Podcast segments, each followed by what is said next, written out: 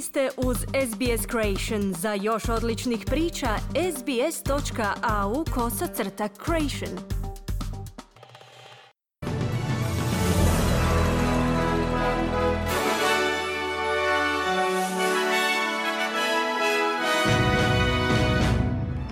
U današnjim vijestima poslušajte, nastavlja se rasprava o jučer najavljenoj stambenoj politici savezne vlade kojom odlazi na savezne izbore. U stranci Zeleni namjeravaju danas predstaviti svoje prioritete u pregovorima u formiranju manjinske vlade u slučaju da dođe do zamrznutog parlamenta nakon saveznih izbora. I Finska i Švedska odlučile podnijeti službeni zahtjev za članstvo u NATO savezu.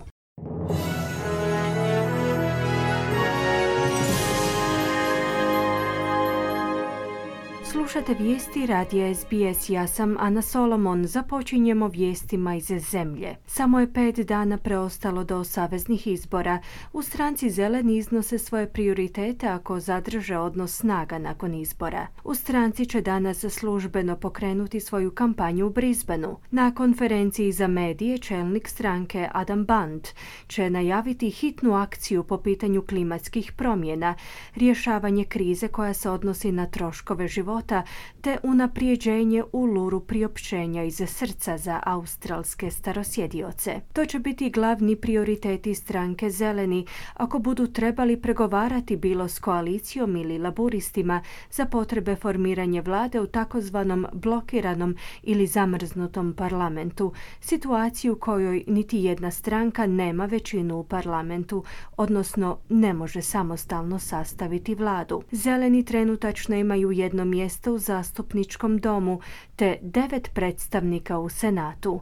Premijer Scott Morrison je započeo dan predizbornom kampanjom u Brisbaneu, dok je oporbeni čelnik Anthony Albanese u obilasku Perta. Iz Nacionalnog udruženja poljoprivrednika su kazali da su razočarani nedostatkom fokusa na poljoprivredu u predizbornoj kampanji. U udruženju su objavili izvješće u kojem uspoređuju politike dvije vodeće stranke. Izvješćem je utvrđeno da obje ključne stranke imaju nedostatne političke smjernice po pitanju klimatskih promjena i upravljanju zemljištem. U udruženju žele vidjeti 2 milijarde dolara vrijedna ulaganja tijekom iduće 4 godine za podršku provedbi australskog okvira za poljoprivrednu održivost te proširenje programa za ugljik i biološku raznolikost. U udruženju su kazali da su se političari tijekom kampanje u većoj mjeri usmjeravali na troškove života građana, a nedovoljno na povećanje troškova sirovina za poljoprivrednike.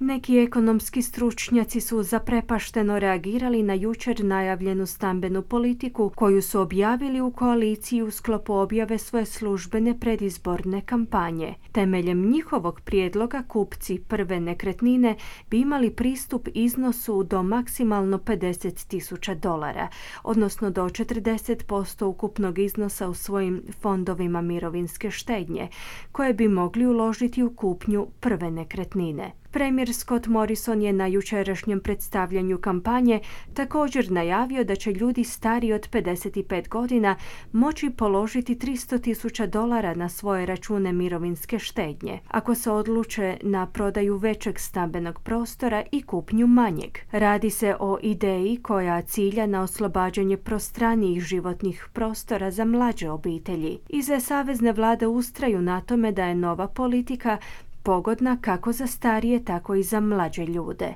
Ministar poljoprivrede David Littleproud je za Mrežu 9 izjavio da vlada ne djeluje samo po pitanju cjenovne dostupnosti nekretnina za mlade Australce, već i da djeluje na poticanju starijih ljudi na prodaju svojih nekretnina koje premašuju njihove potrebe kako bi ih oslobodili za mlađe ljude.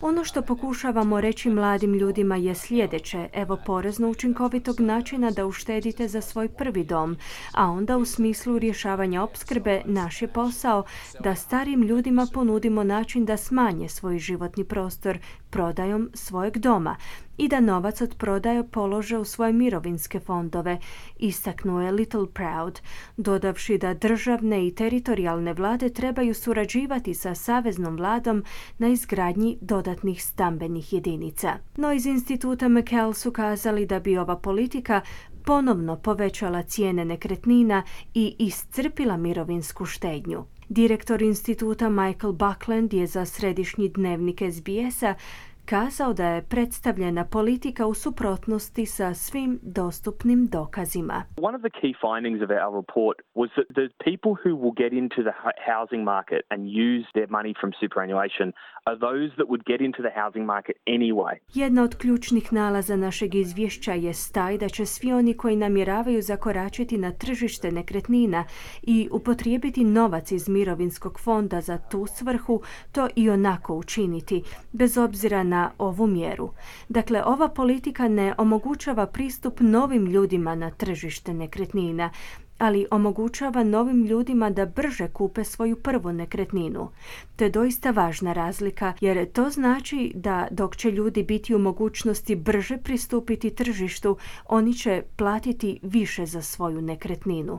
To je veliki dodatni trošak za samo nekoliko dodatnih mjeseci, zaključuje Buckland. Slušate vijesti radija SBS, nastavljamo vijestima iz svijeta. Finska i Švedska su odlučile podnijeti službeni zahtjev za članstvo u NATO savezu. Obje zemlje su odlučile pridružiti se savezu zbog sigurnosnih razloga nakon ruske invazije na Ukrajinu. Finska dijeli oko 1300 km dugu granicu s Rusijom. Iz Rusije pak tvrde da nisu prijetnja Finskoj, a ruski predsjednik Vladimir Putin je u telefonskom razgovoru proteklog vikenda finskom predsjedniku Sauliju Niinistöu kazao da je odluka Finske o pridruživanju savezu pogrešna. Glavni tajnik NATO-a Jens Stoltenberg je kazao da NATO već surađuje sa Švedskom i Finskom. This is partly about increasing NATO military presence in the region, on land, at sea and in the air. Ovo je djelomično zbog povećanja vojne prisutnosti NATO snaga kako na kopnenom, tako i u morskom i zračnom prostoru. Blisko surađujemo s Finskom i Švedskom primjerice na hibridnim i kibernetičkim prijetnjama. U Helsinkiju imamo centar izvrsnosti u kibernetičkim prijetnjama. Dakle, već smo uspostavili bliske načine suradnje kako bi se uhvatili u koštac s nekim prijetnjama i izazovima, naglasio je Stoltenberg. Zahtjeve Finske i Švedske za pridruživanje treba biti potvrđen od strane svih 30 zemalja članica saveza u parlamentima njihovih zemalja, prije no što te države postanu službene članice NATO saveza. Na libanonskim parlamentarnim izborima je navodno zabilježen slab odaziv birača. To su naime bili prvi izbori u zemlji otkako je u listopadu 2019. zabilježen posljednji val teških problema s kojima se Libanon suočava. Iz vlade izvještavaju da je glasalo samo 37% od otprilike 3,5 milijuna birača s pravom glasa. U drugom po redu najvećem gradu u toj zemlji, Tripoliju, na izbore se odazvalo tek 25% birača. Neki birači su tijekom izbora koristili svjetlo sa svojih mobilnih uređaja kako bi bili u stanju popuniti glasačke listiće zbog redovnih prekida električne energije u Libanonu. Kodor Ramadan, stanovnik Tripolije, je kazao da se nada da će rezultati ovih izbora ići u korist siromašnih žitelja tog grada. Tripoli is the city of poverty. It has been deprived of all its rights. Tripoli je grad siromaštva. Oduzeta su nam sva prava, počevši od električne energije, vode, kanalizacijskog sustava, pa sve do medicinskih potrepština. Lišeni smo svih osnovnih ljudskih prava u ovom gradu. Nadam se da će ovi izbori rezultirati promjenom te situacije, te da će Tripoli postati grad koji povezuje različite zemlje. Ovdašnja luka i prometni putovi su vrlo snažni. Treba ih oživjeti. Polažemo naše nade u ove izbore, kazao je Ramadan. Nakon posljednje masovne pucnjave u Sjedinjenim Državama, američke vlasti usmjeravaju svoju pozornost na velike tehnološke tvrtke. 18-godišnjak je jučer na sjeveru američke savezne države New York u trgovačkom centru Buffalo usmrtio 10 ljudi. Vlasti su kazale da je napadač Peyton Gendron, inače bijelac, namjerno odabrao područje kojim se kretala velika količina Afroamerikanaca koje je želio upucati. Uz to napadač je prijenosom uživo emitirao napad na društveno-mrežnoj platformi Twitch. Guvernerka New Yorka Katie Hochul je kazala da tvrtke kao što su Twitch trebaju djelovati kako bi zaustavile korištenje svojih platformi na ovaj i sličan način. There is much more to do from the social media companies themselves. I want them to sit in a room, look me in the eye and tell me if you've done everything humanly possible to make sure that you are monitoring this content the second it hits your platform. Željela bih da me pogledaju u oči i kažu da su učinili sve što je u njihovoj moći kako bi osigurali nadzor nad ovim sadržajem u trenutku kada se on pojavio na njihovoj platformi. Ako to niste učinili, smatrat ću vas odgovornima. Dokažite mi da ništa drugo niste mogli učiniti unatoč resursima koji vam stoje na raspolaganju. Nemojte mi kazati da si to ne možete priuštiti, izjavila je Hochul. Predstavnici Twitcha su za CNN izjavili da su uklonili snimku u manje od 2 minute od njezine objave.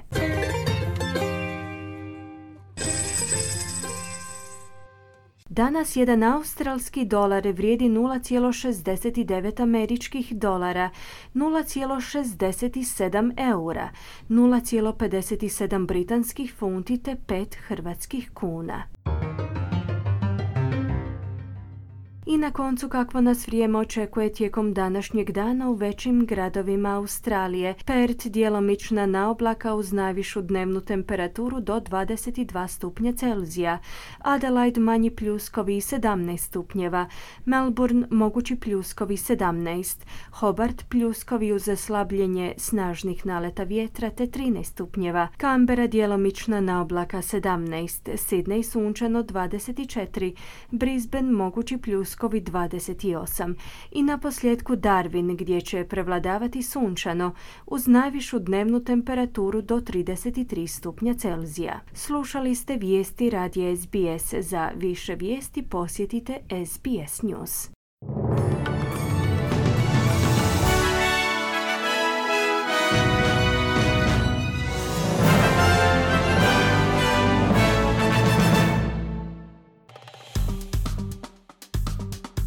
Kliknite like, podijelite, pratite SBS Creation na Facebooku.